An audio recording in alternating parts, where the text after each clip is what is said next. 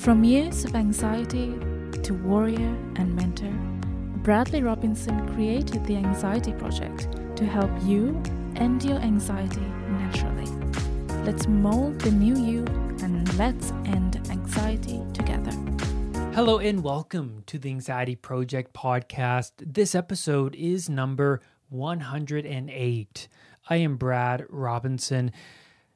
This episode is going to be all about minimalizing. It's a huge chunk of the anxiety recovery journey because um, everything, if there's too much going on, then it's hard to uh, pick out really what's relevant and what's not relevant, right?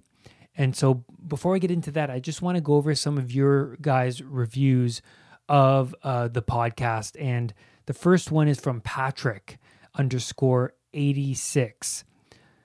Love the episode where you talk about the negative thoughts of someone you love getting ill. Yep, that was the last episode, number 107. Struggling with anxiety, the podcast gave me a sense of relief, like I don't have to react eh, to every negative thought that comes to my mind. Uh, very true, uh, Patrick. Yep, a very powerful episode because it's those negative thoughts that that we react to, it, but then it's also that reaction to that thought attaches meaning and then that meaning and then then that thought sticks around because your unconscious is like well this is important to you. Well let's keep it let's keep it around. So thank you patrick for your uh, review. Uh, wizard girl underscore she says, or she asks uh, actually, uh, can you do more podcasts on panic episodes and how to deal with them? And so I've done a lot of uh, podcasts in the past about different experiences I've had, uh, like at the art gallery with Maggie, going to the art gallery and then having a panic attack, and then what happened, and then me analyzing that situation from the perspective that I have now. And so, um, thank you, uh, Wizard Girl. Um, yes, uh, uh, I'd love to do more of those, and I want to revisit old uh, panic episodes I've had in the past, and then analyze them from the perspective that I have now, and how and what to do when you are faced with a, a situation like that, right? So, uh, yes, definitely. Uh, Stacy, uh, she says, um, love how you opened up about your struggles with pornography. Uh, really insightful. Uh, that was a, uh, a a deep episode for me because um, I don't talk about. I talk about it a lot on my uh, YouTube channel in in those videos there, but uh, in this one, I really wanted to dive deep into uh, the addiction that was pornography. So. Um, a lot of people really found that to be insightful. And I'm an open book on this podcast. I'm an open book. I'm going to say what I've been dealing with, what I struggled with in the past, all of my insecurities and my faults, because they live inside everybody, right? And so that's, uh, I'm glad that you guys find this information to be powerful, to be really insightful. And I want to speak the truth right? This is all about overcoming our struggles, especially with anxiety, but anxiety comes with a lot of other struggles, with addictions that lead to anxiety, right? Um, a lot of poor beliefs, bad values, the people we hang around, a lot of different factors. So, in this podcast episode, I really want to talk about minimalizing and how minimalism is really important because like I said before, there's too much information. How do we how to like all that information to an anxiety sufferer coming in through our our five senses um uh, to an anxiety sufferer everything is so overwhelming because they're already sensitive right and so at the beginning of my anxiety recovery journey i was minim i started to minimalize without me knowing that it was minimalization so, what happened was I took on responsibility for my anxiety disorder. So, when I took uh, responsibility for my anxiety, that became my focal point, right? It became top value this is what's important to me. I, I don't want to live like this anymore. I'm living in pain. I'm suffering every day. I'm living inside this small little box. Things need to change. And so when I started to learn and grow from anxiety, I felt different. Like I, I, felt like there's more meaning in my life. My focus was just on recovery.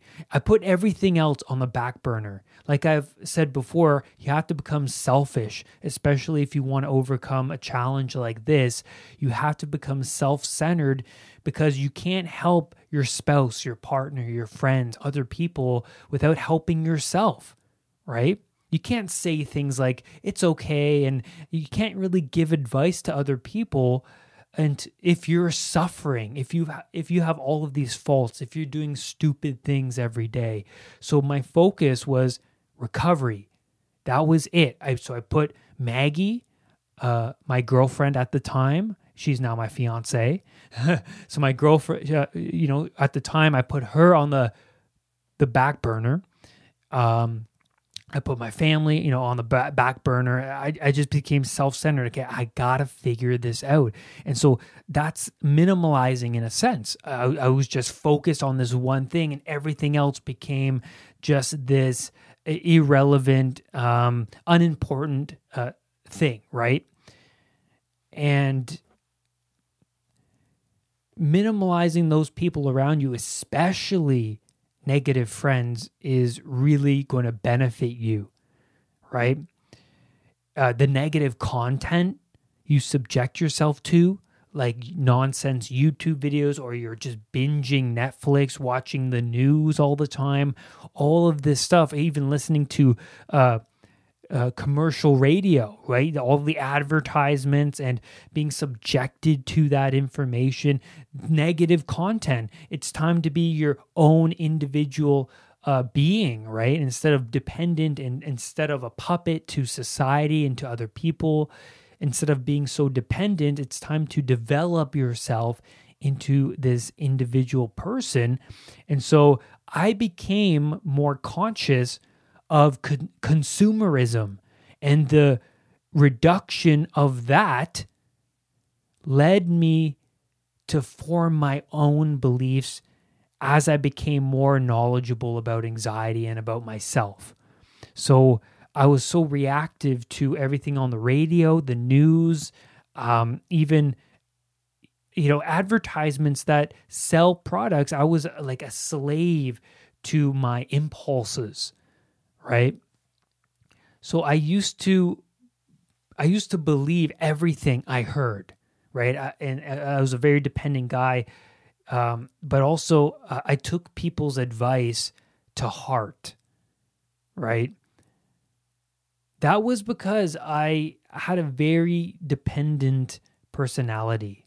I, I, I didn't trust in myself, so I took every every word of advice to heart. Like I believed them, right? And and I didn't have my own solid foundation to to question other people. I was just like a, a slave and I was very um I was very I was I wasn't knowledgeable about um a lot of things. I was just in my small little compartment of this box, right?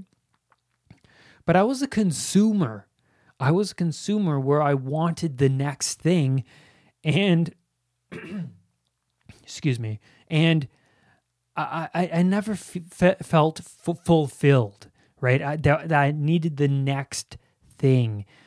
And human beings are searchers. We're searching creatures right? And so you you can feel it that searching that longing when you're working at a job you don't like and it's the same job day in and day out and it's the same routine, but then you feel this um, uh, like um, you feel inside yourself this yearning that there that there's something more that you know this isn't enough. And so then that leads to that consumerism. You're buying the next Xbox and then you're buying um, the computers and the next vehicle, the next phone, the uh, the next piece of clothing that you hear because that thing is going to make you happy, but then you get it and then it doesn't make you happy and then you get the next thing and you're just grabbing onto these things because we're searching creatures, but we're not directing that energy in the appropriate way. We're directing it towards that consumerism and being a slave to um, the the consumer, the materialism, right? And so that leads you down a bad path and it led me down a bad path because i was always trying to cope with the voids within myself you know uh, smoking weed or uh, eating junk food or buying the next jacket because i saw some guy in a movie wearing a cool jacket and i wanted to be like that guy so I, i'd buy the jacket and then i'd wear that but then i'd see something different and then I, would go buy that thing. And so I was always uh, spending my money uh, in the in the wrong places. So I was a slave to those uh, internal drives. And when we buy those things, it, it, we get that dopamine kick from those things, and that leads us back because our brains are like, "Oh, that feel good moment when I got that thing is nice. So let's do it again." And so we're we're more we're tilted towards that uh, materialistic item again. And so um, going through my anxiety recovery i i um, i you know I, I, would shut off the radio because of the advertisements. I started to uh, lessen my tv time. I started to uh, just sit around and just read and, and get myself knowledgeable about anxiety. And um, I would reduce these areas of, of our society that uh, manipulate us, right? And manipulated me. And so I just wanted to block all that out because I was so focused on getting better. And so, no social media or little to none social media, it really helped me. And even spending uh, less time with Maggie helped me too because I was I was like I was a studying freak, right? I was studying everything about anxiety and what to do and looking up to the role models that I admire who've overcome anxiety. And so I was modeling after them and I wanted to subject myself to them all the time. So I just put, you know, those negative friends, I put Maggie, I put my family all on the back burner. And so that was a excuse me, that was a um uh, that was minimalizing, right? Essentially. And so when I set that aim, that aim of overcoming anxiety, I put that aim, so overcoming anxiety, I put that at the top of my hierarchy. And so, like I said before, I, that became just the the center uh, the the center focus, right? You have to really want to change because I was in a deep hole when I decided to uh, overcome anxiety. And so that just that drive of change is possible that if I if I just stay on this path, change is inevitable. I was all on board. You know, I didn't know what I was doing, but I knew that if I kept my role models uh, around and I learned from them on YouTube, on podcasts, and I just, I just submerged myself in that knowledge, I knew that I would recover eventually because that's how you recover is just subjecting yourself, just being all in, right? So you can start out small uh, with minimalizing just by cleaning your bedroom because the the bedroom is in the state of your bedroom is a direct ref, uh, direct um, I would say uh, it's a direct reflection of your own mind. And so if your room is messy, you're going to have a messy mind. I've seen people with messy homes and they're anxious people, right? And it's like, well, if you just cleaned up your house, maybe, you know, the clutter in your mind would clear up too. And that that's actually true because when we enter a messy room, the stress response becomes active. We feel the negative emotion. So you may you may ask, why do we feel uh, that negative emotion when we enter a room that's cluttered? It's because that clutter represents obstacles. So if you're driving along and you have an appointment to get to, and then there's a traffic jam, that that traffic jam is an obstacle. It's going to give you the negative emotion, and so that that traffic jam is that obstacle to getting to your appointment. And so you're going to feel stressed you're going to get angry and you're going to beat yourself up. And so entering a cluttered room you get that's the same circuitry. That's the stress response. That negative emotion comes from the clutter's an obstacle. You know i can't find something. That the, the, all of this clutter is an obstacle. You know there could be stuff on the floor that's uh, in the way of your bed and you're trying to get to bed. That stuff on the floor is an obstacle. So you when you look at it you get the negative emotion. So when you begin to declutter what happens is it that that those negative responses those negative emotions lessen. And eventually when your room is nice and clean there won't be any negative. It'd be inviting because a nice room is inviting. You go into a nice, uh, minimalized room. There's a couple plants, books on the shelf. Everything's tidy. It's like, oh, you know, everything is in its right place. There's no need to activate any negative emotion. Everything is just nice. Everything is it's easy to find, but it's also inviting. That come into the room, it's relaxing it's you know it, it's a place to to wind down right?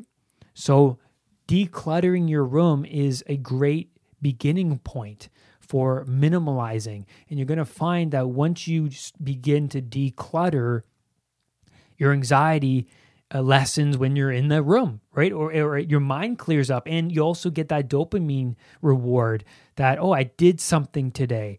You know i you know out of everything today, at least I did that thing. At least I cleaned my room. So you can feel good about yourself when you do that.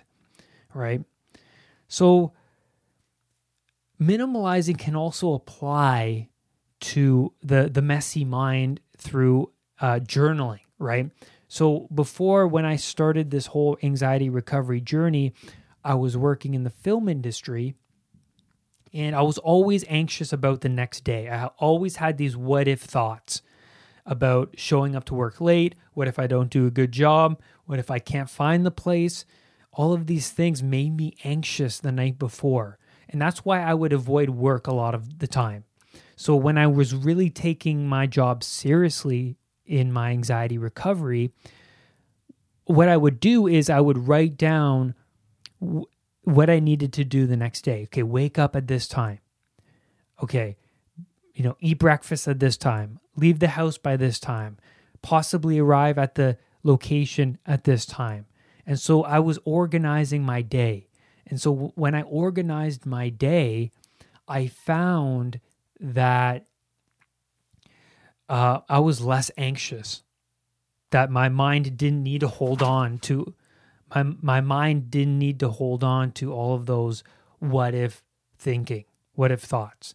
That it was all on paper, everything is there. I don't need to hold on to the thoughts anymore and because it's on paper. I put it beside my bed and I can go to sleep and I actually sleep better when I do this because my mind's not trying to figure out things. Right? It's on paper it's there it's cemented. I don't need to worry about it. I don't need to hold on to these thoughts. My mind can clear up. So that's minimalizing the thoughts in my mind. So that's a great uh, strategy for for dealing with uh, a cluttered mind but also um, adding minimalism into your life. So in this podcast we talked about um, uh, decluttering the bedroom and how uh, the bedroom is a direct reflection of the mind, right? Also, organizing your thoughts and and reducing the amount of uh, of thoughts um, and and putting them onto paper allows you to organize them, but also it's a releasing strategy also about consumerism, materialism, how you know how we are a slave to that right? We are a slave and i was a slave. That's why i can talk about this so easily because i was a consumer. I was very materialistic and i found that when i began to get rid of things from my bedroom i felt lighter. The the clutter was lightening and then my mind the things in my mind the clutter in my mind began to lighten too. So the organization of the room also helped me with the organization of my own self and my thoughts. And that's where I'm going to leave you on today's podcast episode. Thank you for being here with me today. And uh, the reviews at the beginning of this podcast were sent in uh, via social media, anywhere from Instagram. Follow me on Instagram at Brad's Profile um, Facebook, the Anxiety Project on Facebook, uh, YouTube, and um, you can go to my website at unpluganxiety.com where you can send me any questions, anything you want. And I'm doing, I always do Q&A podcast episodes. So send me your questions and I will answer them on the podcast. And lastly, can't forget, do not let anxiety define who you are. I will see you on the next podcast episode. Bye for now. Brad's powerful anxiety recovery program is available at unpluganxiety.com. The Anxiety Project program is downloadable and puts the power of anxiety